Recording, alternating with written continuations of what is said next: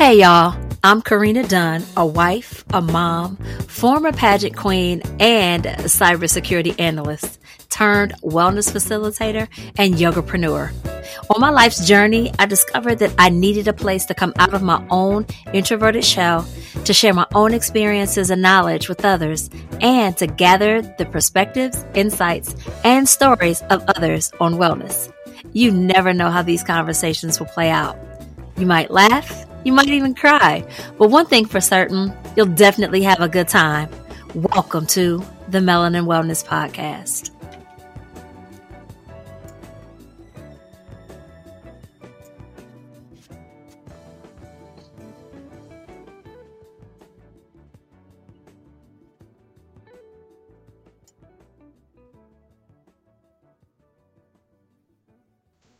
What's up, family, and welcome back to another episode of the Melanin Wellness Podcast. Thank you so much for joining me here today. You know, today we're going to be talking about a topic that is very applicable to all of us in some way, shape, or form. And that topic today is mental health. And, you know, I'm going to touch on some of the things that I've been experiencing over the past, um, you know, four or five months or so um, since having my back surgery and since losing my grandmother. And we're going to talk about those things, but we're also going to talk about how you can use a consistent yoga practice to help you balance, you know, the mind and the body and ways that I've used it to do so for myself. So, but before we get started, let us get into some gratitudes and affirmations. I have a voice that I will use because it needs to be heard. I am so grateful for the power that my voice has. I'm so grateful for the platform to be able to have my voice amplified and heard by those who may need to hear it. I am so grateful for abundance and prosperity in all areas of my life. I'm grateful for resilience through this time of difficulty and adversement. And I am just grateful for waking up every single day because there are many who did not. And so every day that I am allowed to open my eyes. That is the opportunity for me to do something better. Now, I know that was more than 30 seconds, but that's all right. Because when you are living in a space of gratitude, it is impossible to live in negativity. So let's get into it. So, over the past four months since my grandmother passed, almost four months, I have been experiencing things that I have never experienced before. I have dealt with bouts of anxiety to the point to where the anxiety was so out of control that it became almost unmanageable. I was fidgety and agitated and irritable, and I often would become angry and frustrated and sometimes have angry outbursts because there was just so much pain and frustration there. And more recently, I have been dealing with bouts of depression. You know, the insomnia, the inability to stay asleep because I, I can't stop thinking of the many things that are worrying me and concerning me, such as my own mortality and my children's well being once I'm no longer here. I have had so many days where I could just barely get out of bed to take the kids to school. These things are perfectly normal when you are in the healing and grieving process you know, I've questioned myself so many times like, when is this ever going to get any better? Am I ever going to be the same again after my back surgery and after this grief process? Am I ever going to be able to find joy again? And I think it's important for us to understand that you can definitely find those things and you may not be the same as you were before, whatever it was that caused you to need to take some time for healing. However, there are things that you can do during the process of healing, whether it's a physical healing or a mental healing, to help you on your journey. Oftentimes, these things, such as a physical injury or grief, a loss of some type, causes these mental health issues that I've been dealing with the anxiety, the depression. So, I wanted to talk about how you can use yoga to help you find that inner peace.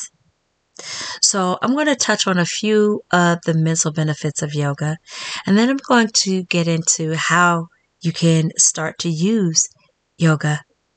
So, one of the ways that yoga helps you to find that inner peace is it helps to reduce your stress levels. So, when many Americans who practice yoga consistently answered a survey about why they practice yoga, 86% of them said that it helped them to deal with stress. The tightening and relaxing of muscles that you perform during a yoga sequence can reduce your tension. And you may also benefit from the peaceful atmosphere, the calming music, and in some cases, different types of music, and the positive energy that you will find in a lot of yoga classes that are inclusive. That is one of the things, one of the cornerstones of the classes that I provide is that it's a positive, inclusive, calming space for anyone who attends, male or female, no matter your race, creed, sex, it doesn't matter. And that's what you want to look for when you're looking for a yoga class to attend to help you get these benefits. Another way that it's good for your mental health is that it helps to ease anxiety. The breath training or the pranayama that's included in many yoga classes may be especially effective because there's a relationship between anxiousness and breathing problems. So if you've been diagnosed with some type of an anxiety dis- disorder, yoga may not help.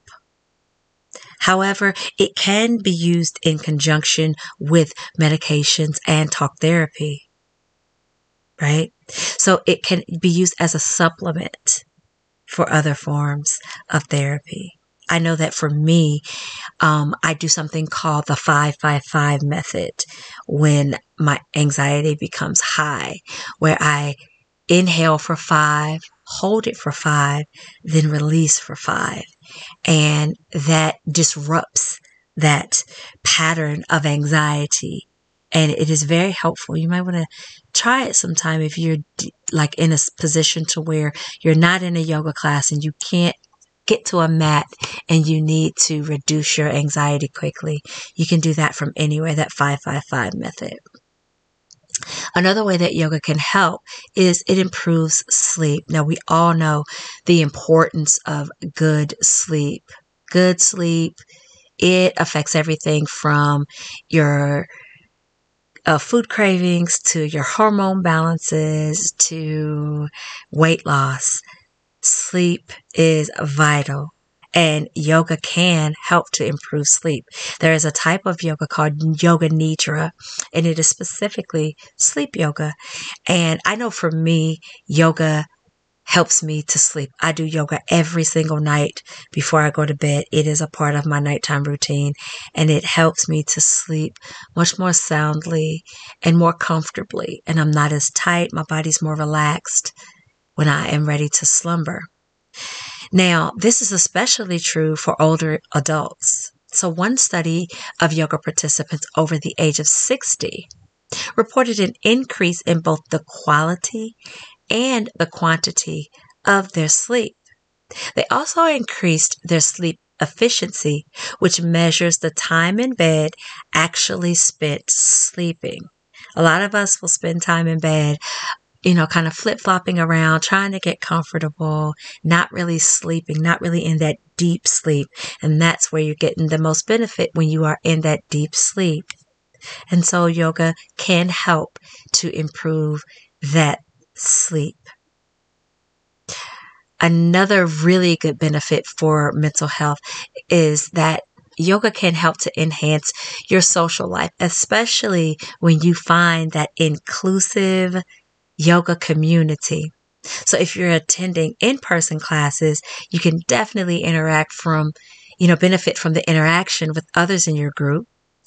Social ties can positively affect both mental and physical health. Those that are more social tend to be happier.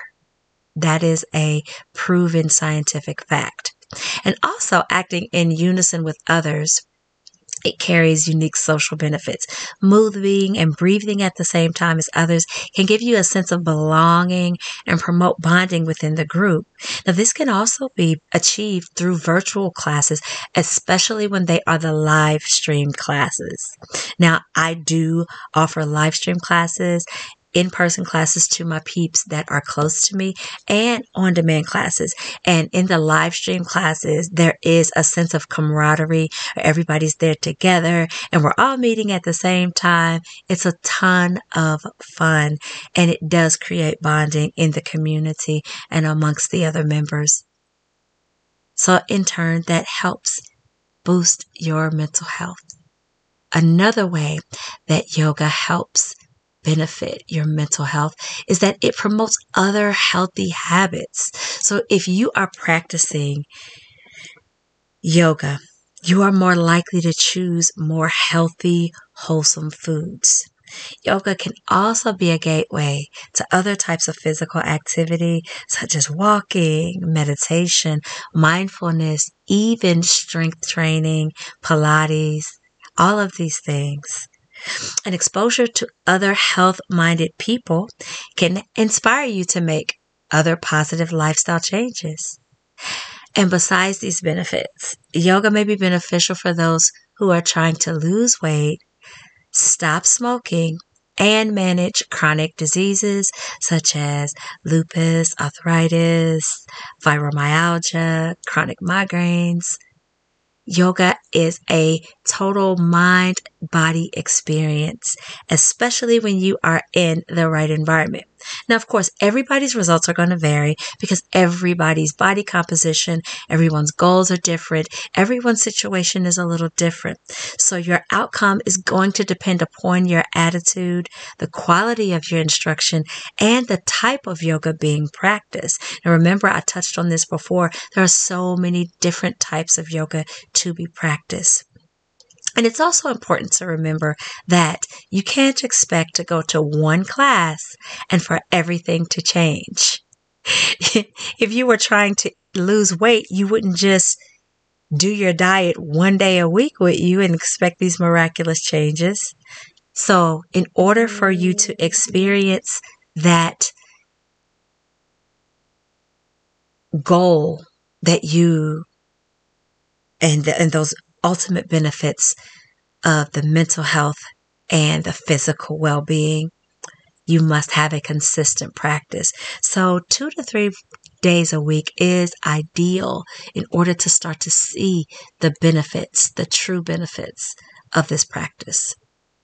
And so, now we are going to get to the point of how to use yoga to improve your mental health. So, you know, one way that I use it is before I begin every class, whether it's independently alone or I'm teaching a class, I always set an intention for each class. So I always want to know what is the goal of the class?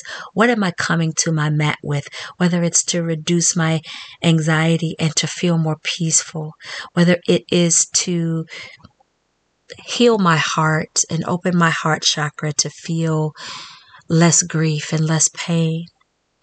I go to my mat and I set that intention before I begin the practice.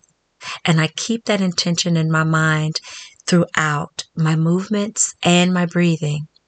That way, it helps me to be focused and it helps me to begin taking steps to achieve the goal that I'm wishing to achieve. One of the best ways to learn yoga is with a qualified teacher, such as myself. Shameless plug. Either in private sessions or in groups.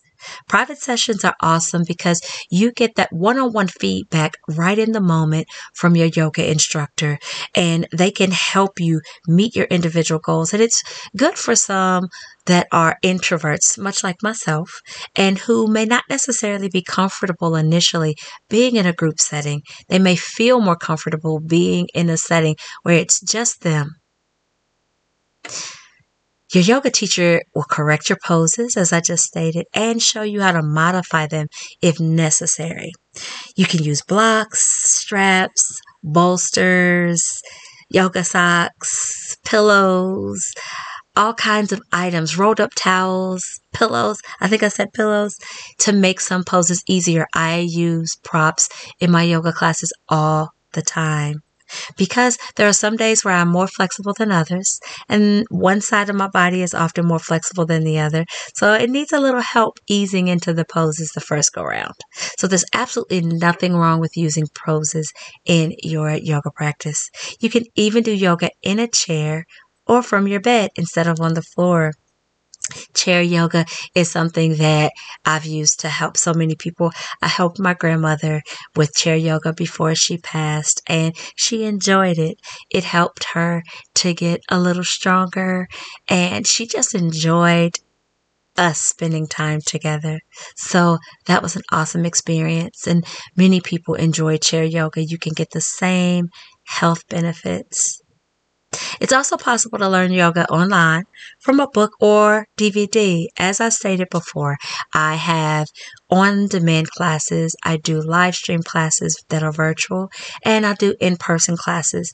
There are some people who do both the virtual and the live stream classes. There are some who choose to do the on demand classes because the on demand classes allow you the flexibility to practice when you have time in your schedule.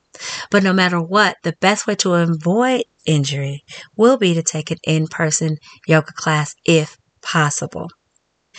Otherwise, if you have a teacher that you really want to practice with, you can do those one on one classes beforehand to, in order to really help you get the gist of the asanas and avoid injury.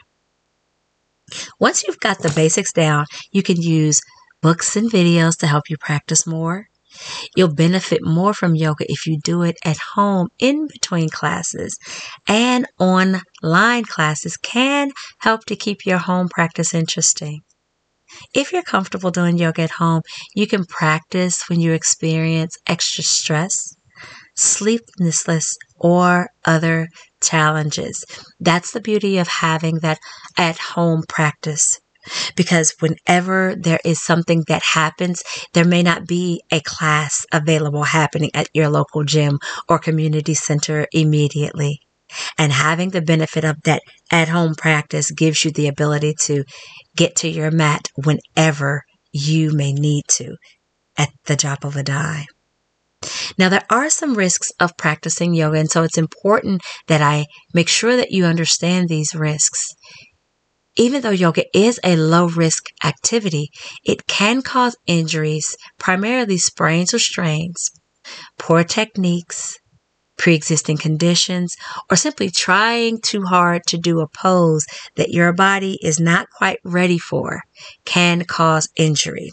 One of the things I say in every single one of my classes, meet yourself where you are. Yoga is not designed to cause you to feel pain. If you feel pain, immediately back out of that pose. Do not continue with that pose. It's okay. Save it for another day. Some injuries can be traced back to teachers that don't have adequate training or maybe are using this, the poses from their standpoint and not necessarily the standpoint of their participants. The risk of injury doesn't keep most yoga fans from their practices. I tell you, it doesn't. Among those who have been hurt while practicing yoga, fewer than 1% gave it up. Now, while the risks of yoga are higher for older adults. And I believe that's to be true with any form of exercise. The older you get, the more mindful you must be when it comes to your physical exercise and bone mass and your physical capabilities and flexibility and mobility and things like that. But older adults tend to have less muscle strength and a little lower bone density. So no matter what, you should always consult your physician about your exercise program, no matter what it may be, if you experience any type of medical injuries. And you should also never use a yoga practice as substitute for medical care. Listen, I am a champion of yoga. I have been practicing yoga since 2015. And so I know the benefits of a consistent practice. However, I would never tell anyone to use it instead of going to a doctor because I go to the doctor. and so there are things that require medical intervention However, yoga can be used as a part of your regimen. It can be used to help you to help supplement whatever, you know, physical, uh, injuries that you may have, whatever challenges you may have, it can be used to help and to assist you in your healing journey. I hope today's episode was helpful. And if anyone out there is struggling with mental health, please, and you feel therapy is necessary, please reach out for help. Definitely find someone to talk to. I personally have someone that I am talking to right now. I have a therapist that is helping me to navigate this thing called grief because it is something I've never experienced to this level before, and there's nothing wrong with asking for help. Thanks for listening, family. If you enjoyed this episode and you'd like to help support the podcast, please share it with others, post about it on social media, and leave a five star rating and review it. It really helps the podcast to reach others. To catch all the latest from me, you can follow the show on Instagram at the Melanin Wellness Podcast or my personal profile at Corinna Dunn, C O R I N N A D U N N underscore. Thanks again, family, and I'll see you next time on the Melanin Wellness Podcast. Take care.